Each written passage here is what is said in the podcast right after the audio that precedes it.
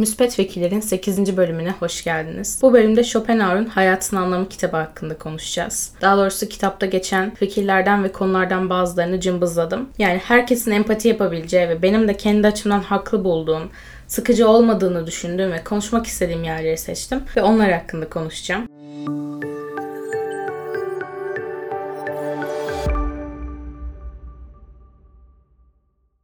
Şunu söylemek istiyorum ki eğer depresif bir zamanınızdaysanız bu bölümü dinlemenizi önermiyorum. Çünkü genel olarak yaşamanın ne kadar saçma olduğu ve doğmuş olmamızın ne kadar büyük bir talihsizlik olduğu. Hatta dürüst olmak gerekirse intiharın neden saygı duyulması gereken bir seçenek olduğu hakkında konuşacağız. Dolayısıyla mutsuzsanız dinlemeyin yani bu bölümü. Bilinçsizliğin gecesinden hayata uyandığında irade kendisini sonsuz ve sınırsız bir dünyada hepsi mücadele eden, hepsi acı çeken sayısız fert arasında bulur. Ve sanki sıkıntılı, eziyet verici bir rüyaymış gibi gerisin geri eski bilinçsizliğe koşar. Yine de o zamana kadar arzusu sınırsız, taleplerinin sonu gelmezdir ve her tatmin edilmiş duygu bir yenisini doğurur. Bu dünyada imkan dahilinde olan hiçbir tatmin onun şiddetli arzusunu dindirmeye ve yüreğinin dipsiz kuyusunu doldurmaya kifayet etmez.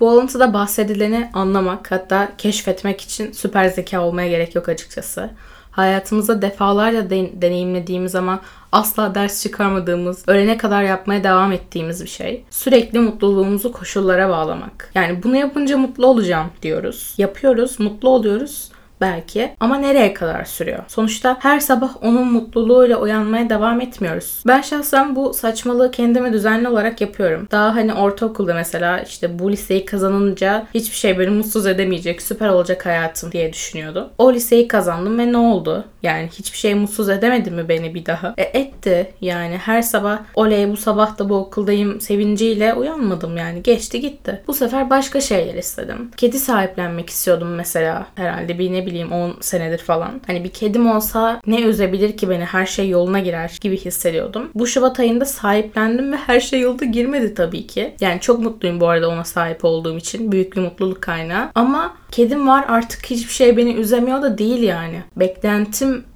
o yönde olmasına rağmen. Şu anda mesela 12. sınıfa geçeceğim Eylül ayında ve işte bazı hedef üniversitelerim var. Kazanınca ya da işte kazanırsam süper olacakmışım. Hayatım seviye atlayacakmış gibi hissediyorum falan ama aslında öyle olmayacak. Yani hayatım belki seviye atlayacak da psikolojim atlamayacak. Çünkü şu an mesela birkaç sene önce hayal ettiğim bir sürü şeye ulaştım birçok açıdan. Ama çok çok daha mutlu hissetmiyorum. Bence bu arada kötü olan bir başka şey de bunun idealize edilmeye başlanması. İnanılmaz derecede hırs pompalanıyor insanlara. Yani bir hedef koyup ona ulaşma, işte başarı falan muhabbetinin aşırı abartıldığını düşünüyorum. İşte çile çekin, zorluk yaşayın, günde 38 saat çalışın, ayda 15 dakika uyuyun. Abi niye yani? Zaten en fazla 70 sene sonra falan öleceğiz yani. Bu kadar büyütülecek bir şey yok bence. Herkesin daha sakin olması gerektiğini düşünüyorum. Bir de böyle kendinizi paralasanız, etseniz yani ne değişecek? Zaten hani mutlu olamıyoruz artık bunu anlamış olmamız lazım lazımdı. Bence yani artık mümkün olduğunca az şey yapmak övülmeye başlanmalı. Her şeyin boş olduğunu ne kadar sindirip ne kadar ona göre davranırsak o kadar saygıyı hak etmeliyiz diye düşünüyorum. Bu sürekli çaba hali, sürekli geleceğe bakma ve gelecek umuduyla, geleceğe dair umutlarla var olma hali bir çukur gibi bence. Çünkü o gelecek gelmiyor. Yani sürekli gelecek. Ölene kadar saçma sapan bir ileriye bakma durumu işte. İleriye bakma değilse de geriye bakma bu arada yani geçmişteki güzel zamanları yad etme. İçinde bulunduğumuz an her zaman yetersiz geliyor. Gelecek bir türlü gelmiyor, geçmişte geri döndürülemiyor. Kitapta da deniliyor ki saat başı her gün, her haftada, yılda bir meydana gelen küçük büyük talihsizlikleri, bütün hesaplamaları boşa çıkaran aldatıcı umutları ve kazaları ile hayat bizi tiksindirmesi gereken bir şeyin öylesine açık bir şekilde damgasını taşır ki insanın nasıl olup da bunun farkına varamadığını, hayatın şükranla tadının çıkarılması gerektiğini ve insanın mutlu olmak için var olduğuna ikna olabildiğini anlamak güçtür. O kadar aslında ders almamız gerekiyordu ki şu zamana kadar. Yani milyarlarca insan var oldu, var dünyada ve var oldu. Devamlı bir şeylerden hayal kırıklığına uğruyoruz. Mutlu olacağız diyoruz, olmuyoruz ya da oluyoruz çok kısa sürüyor. Ya anasını satayım artık anla değil mi?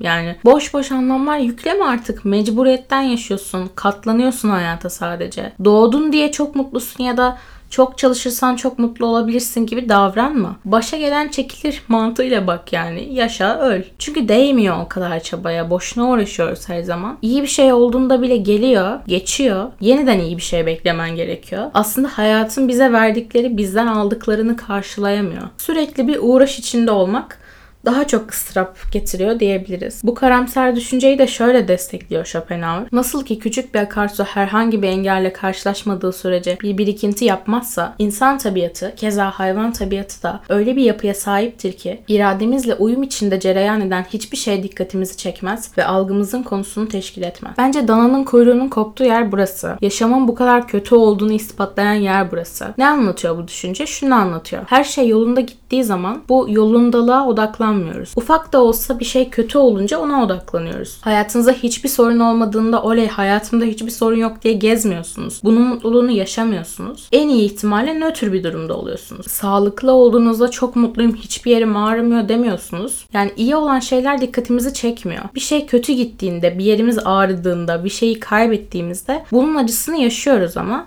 ve o zaman odaklanıyoruz yapımız gereği. Hayatınızda mükemmel giden onlarca şeyi düşünmüyorsunuz. O böyle kötü giden bir tane minicik şeyi düşünüyorsunuz. Gece başınızı yastığa koyarken. Sağlığımızı, gençliğimizi, özgürlüğümüzü onlara sahipken düşünmüyoruz. Hapse girersek ya da karantinaya girersek özgürlük hakkında, yaşlanırsak gençlik hakkında düşünüyoruz. Hayatımızın belli günlerini mutlu olduğu, dikkatimizi ancak bunların yerini mutsuz günler aldığında çekiyorsa, dolayısıyla en pozitif anımız farkındalığımızın en düşük olduğu ansa bu farkındalığın hiç var olmaması yani yaşama hiç sahip olmamamız hiç doğmamış olmamız daha iyiydi diyebiliriz aslında. Tarih bize ulusların hayatını gösterir ve savaşlardan ve ayaklanmalardan başka anlatacak bir şey bulamaz. Barış yılları şurada burada ancak kısa duraklar, anlaşmalar arasındaki fasılalar olarak görünür. Ve benzer şekilde tek tek insanların hayatı da hiç bitmeyen bir mücadeledir. Sadece mecazi anlamda ihtiyaç ve can sıkıntısıyla değil, gerçek anlamda başkalarıyla da. Bir değişim başka boyutları var. Bütün isteyeceklerimiz doğar doğmaz yerine getirilseydi, bu sefer hayatta ne yapacaktık? Neyle dolduracaktık? Can sıkıntısından ya ölecektik ya da birbirimize düşecektik ve şimdi şimdikinden bile daha da kötü olacaktı diye düşünmüş Schopenhauer. Bu bana şeyi düşündürdü. Ekonomik refahın, sosyal refahın, yaşam kalitesinin çok yüksek olduğu İskandinav ülkelerinde mesela bir intihar oranı çok yüksek, iki edebiyatları çok karamsar. Yani bir Akdeniz ya da Anadolu yazarlarına bakıyorsun. Ay bir adam nasıl umutlu yani. Sürekli bir ümit edebiyatı var bizde. Yani insanların ateist olduğu için otele sokulup yakıldığı, onlarca yıldır ülkenin bütün kaynaklarının rampçılar tarafından talan edildiği, milletin sokakta sağcı solcu diye birbirini bıçakladığı zamanlar geçirmiş olan, geçirmekte olan, derdin tasanın cahilliğin bitmediği bir ülkenin sanatçısı hep çok ümitli. Güzel günler gelecek edebiyatı var bizde çok ağırlıklı bir şekilde. Bir yandan dünyanın en dertsiz memleketlerine bakıyorsun. İnsanların özgür, eşit olduğu, herkesin temel ihtiyaçlara ve isteklerine erişiminin olduğu ülkelere. Bunların sanatçıları da çok içine dönmüş, çok karamsar. Ya geçim sıkıntısı olmayan hayatı sorgulama aşamasına geçiyor belki de. Belki o yüzdendir bu durum.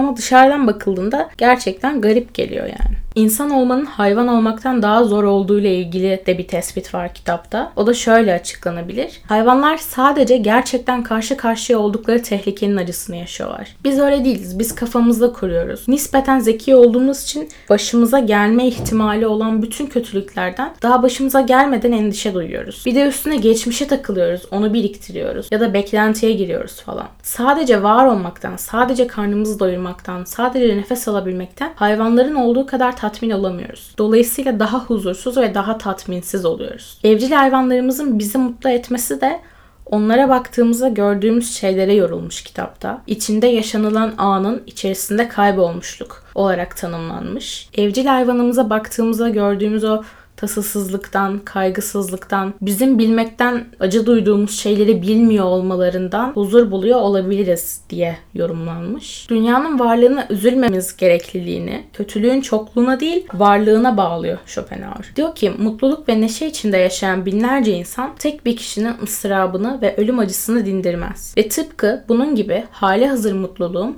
daha önceki ıstıraplarımı da dindirmez. Dolayısıyla dünyada kötülük şimdikinden 100 kat daha az olmuş olsaydı bile kötülüğün safi varoluşu, dünyanın varlığına sevinmememiz, bilakis üzülmemiz gerektiği, yokluğunun varlığına birçok bakımdan tercih edileceği, onun aslında hiç var olmamış olması gereken bir şey olduğu ve benzerinin tespiti için yeterli gelirdi. Çok karamsar bir bakış açısı ama haklı bence. Ama iyi bir sonuca da ulaşıyor buradan. Başarılı bir sonuca da ulaşıyor. Böylesine berbat bir durumda olan insanlıktan ne bekleyebiliriz? Birbirimize neden kızalım ki? Birbirimizi derttaş olarak görmek varken diye düşünüyor ve insanlara karşı onların da bizimle ortak bir çile olan var olma çilesini çektiğini hatırlamamızı ve böyle bir komşuluk duygusuyla yaklaşmamızı öneriyor. Onların budalalıklarını, kusurlarını böyle hoş görmemizi tavsiye ediyor. İntihar konusuyla ilgili de bir bölüm var kitapta. Dolayısıyla onun üzerinden hareket ederek biraz da o konuda konuşacağım. Tek tanrıcı dinlerin mensupları, din hocaları, hatta genel olarak bütün toplum intiharı tasvip etmez zaten ama bir de üstüne ayıplar. Ben bunun çok egoistçe, kibirlice olduğunu düşünüyorum. Kitapta da böyle anlatılmış. Sanki bireylerin onlara, topluma, başkalarına yaşam borcu varmış gibi davranılıyor. Öyle hissediliyor. Ama bir insanın yaşamak istemediğine, hayatı çekmek istemediğine karar vermesi tamamen onun şahsi özgürlüğü. Herkes kendi adına yaşıyor ve herkes kendisinin nasıl hissettiğini biliyor. Yani sırf başkaları tatmin olsun diye insanlar ne kadar acı çekerse çeksin onlardan yaşamalarını beklemek kadar bencilce bir şey yok. Kimsenin kimseye yaşam borcu yok ailesi de olsa. Çünkü böyle bir yükümlülüğü hiçbir zaman kabul etmedi. Kimse şu anki gibi bir dünyaya doğmak istediğini beyan etmedi. Dolayısıyla bir bireyin hayatını sonlandırmak istemesi evet haktır, özgür iradedir ve kınamak da kimsenin haddine değildir. Kınamayan kültürler ve felsefeler de var bu arada. Stoacılar intiharı soylu ve kahramanca bir eylem olarak görüyorlar. Seneca'nın eserlerinde destekleniyor. Hindular bazen dini bir eylem gözüyle bakıyorlar. Son olarak kitaptaki şu alıntıyla bölümü bitirmek istiyorum. Bizim bu uygar dünyamız şövalyelerle, askerlerle, eğitimli insanlarla, avukatlarla, rahiplerle, filozoflarla ve daha bilmediğim başkalarıyla karşılaştığımız büyük bir maskeli baladan başka nedir ki? Size de bu maskeli balada kolaylıklar diliyorum. Bir sonraki bölümde görüşmek üzere. Hoşçakalın.